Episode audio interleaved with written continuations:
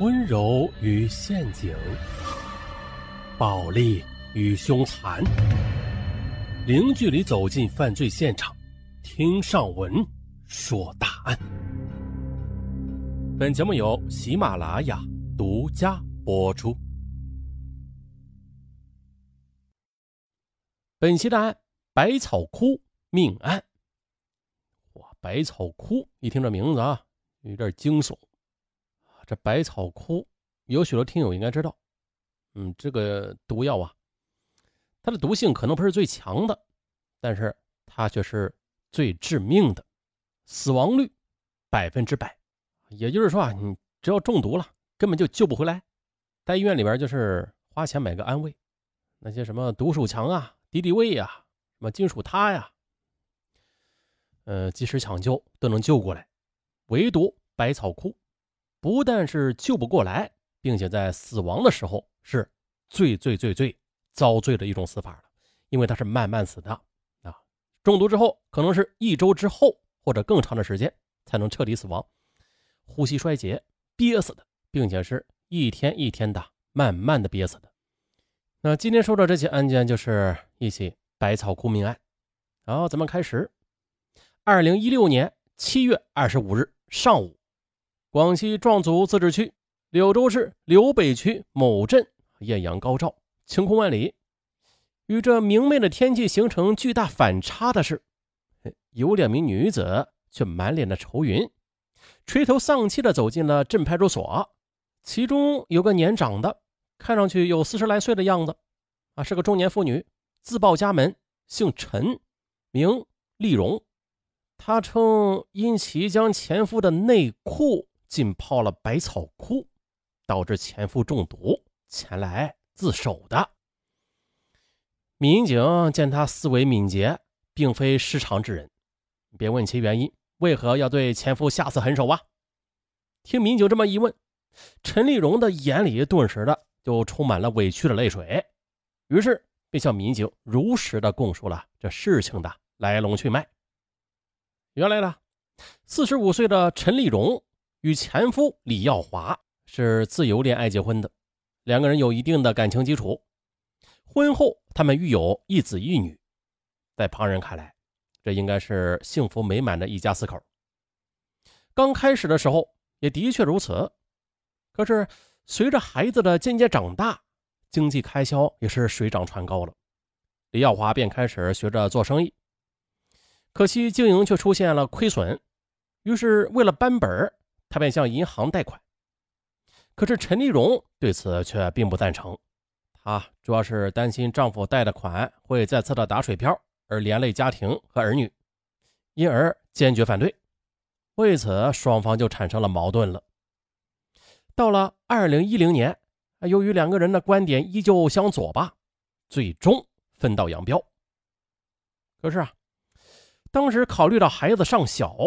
需要来自父母的双重呵护，所以啊，这两人就选择了离婚不离家。之后，李耀华就打算改行做纱厂生意，啊，因这个手头非常吃紧呐，又求贷无门，他只好低三下四的向前妻陈丽蓉开口借钱。陈丽蓉就认为啊，这个行业应该还不错，心想，如果李耀华的生意好转了。那么儿女将来的生活可以得到改善，毕竟啊，这以后要用钱的地方多着呢。想到这儿，陈丽蓉就借给了他。此举让李耀华一改往日的晦气，这生意啊还真的就好了起来。生意有了起色之后，李耀华不知是出于什么原因呢，居然向陈丽蓉提出了复婚的请求。考虑到孩子也需要一个完整的家嘛，于是陈丽蓉便同意了。可是同意之后，李耀华又迟迟的不去办理复婚手续，陈丽蓉心里就开始犯嘀咕了：“哎，这是怎么回事啊？莫非男人有钱就变坏的俗套在李耀华的身上也得到了应验吗？口袋逐渐鼓起来了，之后就在外边有了人？哎，别说啊，这真的是担心什么他就来什么。二零一五年下半年的，陈丽蓉就发现了。”李耀华的手机上有人发来暧昧短信，他的猜测终于的得到了证实。二零一六年春节后的李耀华开始对陈丽蓉爱理不理了。这还不算的，到了五月底了，陈丽蓉的手机突然的就收到了一条机主与李耀华有暧昧关系的短信。陈丽蓉非常气愤，当即呢就通过短信与对方对骂。李耀华回到家之后的陈丽蓉便以短信的内容质问：“这究竟是怎么回事？”李耀华开始不承认。啊，于是这陈丽蓉干脆的就把手机上收到的短信拿给他看。哎，李耀华一下子就蔫了，他沉默不语。两人大吵了一架。可是不久之后的陈丽蓉又听到朋友说，看到李耀华带着一个女子出现在公共场合，这行为显得也是非常的亲密。这再次的刺激了陈丽蓉那敏感的神经。好你个陈耀华，我在家里辛苦劳作，你却在外边逍遥快活。这内心极度不平衡的他，决定要修理修理这个我行我素惯了的李耀华。可是怎么修理呀？打又打不过，骂也骂不赢。但是就这么放任他不管，也不行啊。又经过了反复的琢磨，哎，陈丽蓉终于想起了之前的一个朋友曾经跟他说过的，说啊，有一种快速灭生性的除草剂，叫百草枯。沾到人手上会有蜡感，甚至脱皮。于是他计上心来，那何不用百草枯来教训一下前夫啊？啊，说干就干。七月中旬的，陈丽蓉就到镇上一家农资连锁经营公司购买了一支百草枯可溶胶剂。回到家之后的，哎，他小心翼翼的将百草枯挤出拇指长的一小截儿。然后放到水瓢中，用这个水给稀释摇匀，再然后的便上到自建房的四楼阳台处，将李耀华呃晒于该处的一条黑色内裤放到了百草枯稀释液中去浸泡，再将该内裤晒回原处。啊，这时李耀华他并不知道陈丽蓉在他短裤上搞了手脚，依然是像往常一样，洗完澡之后的。便将浸泡过百草枯的短裤给穿上，这下呢，二十一日，李耀华就感觉胃部和腹部不适，便住进了附近的一家医院治疗。经过诊断，是阴囊感染。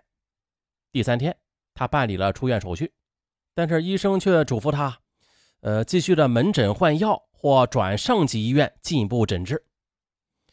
同一天下午，李耀华便转入柳州市人民医院。但是病情依旧，直到三天之后的二十四日晚上，李耀华的女儿打电话给陈丽蓉，说爸爸病情很严重。陈丽蓉便问得的是什么病啊？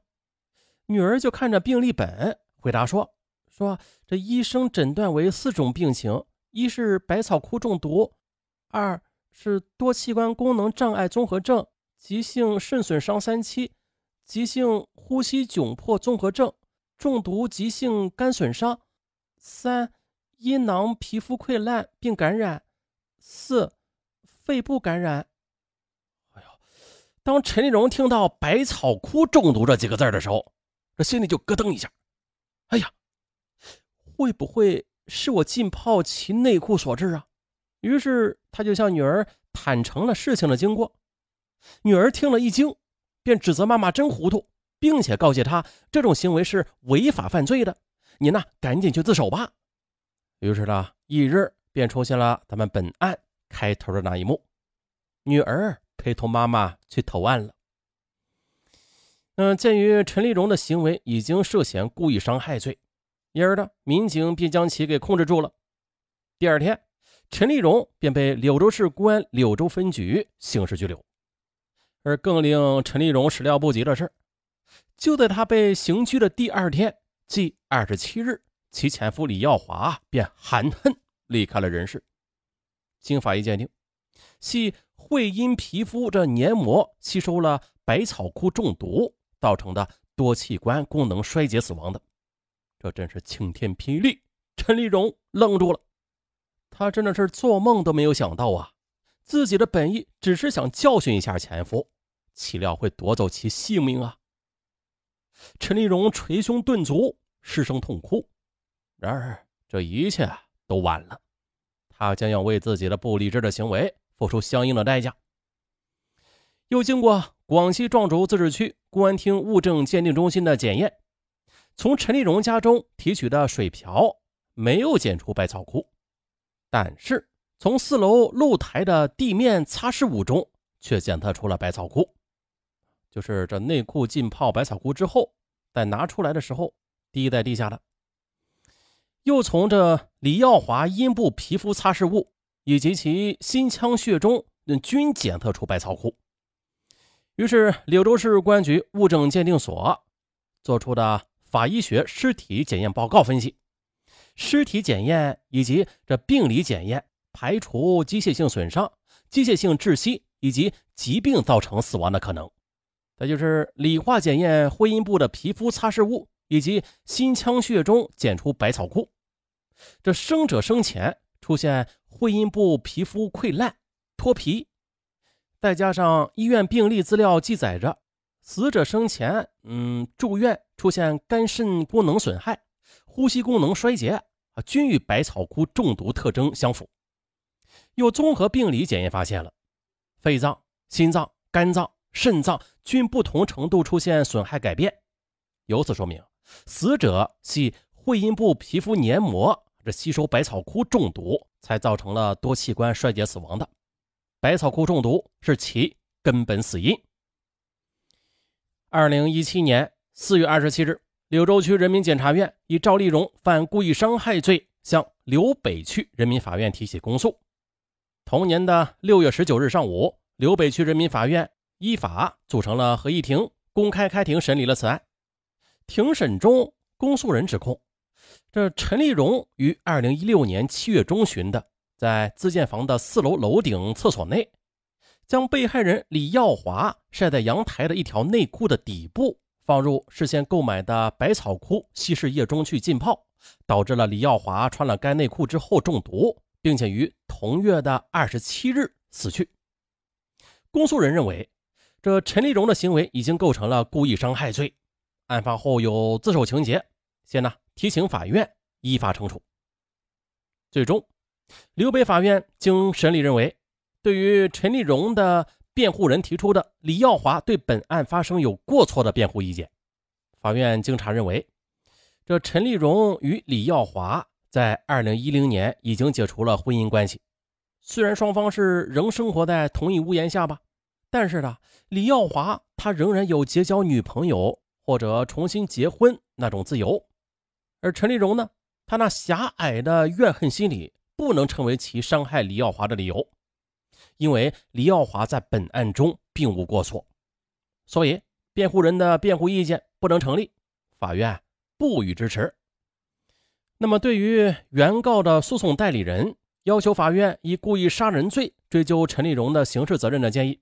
法院审理后是这样认为的：首先，从本案现有的证据来看，陈立荣在归案之后的供述均称其知道李耀华新交女朋友后不顾家，并且了解到这百草枯粘在手上会产生蜡感和脱皮的后果，于是就产生了欲给李玉华一个小小教训的念头。在其购买的百草枯农药是重二百克，但是。呃，陈立荣他仅仅挤出了一小部分，约拇指长，啊，用于稀释。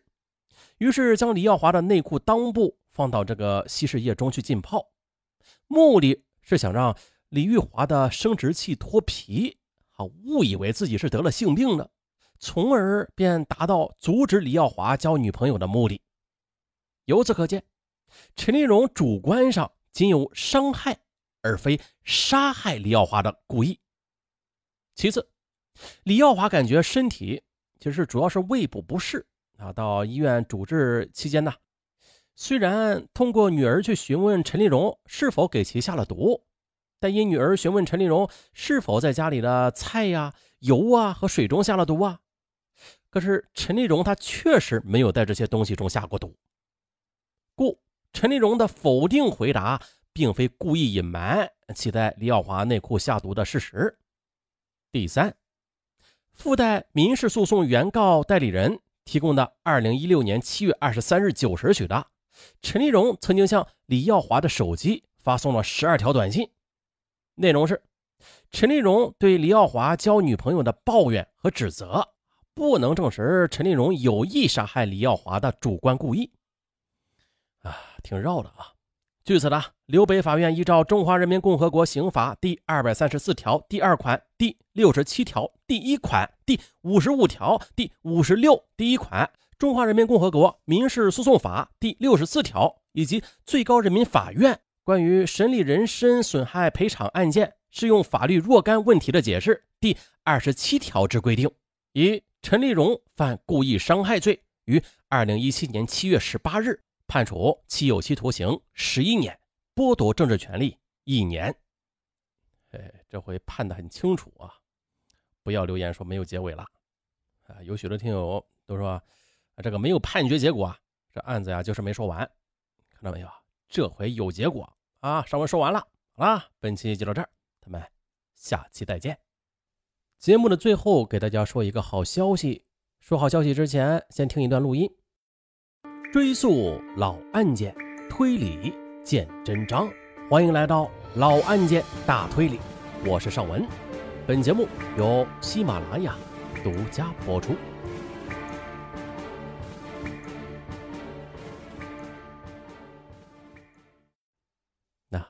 在没有 DNA、没有监控探头的年代里，警方是如何推理破案的？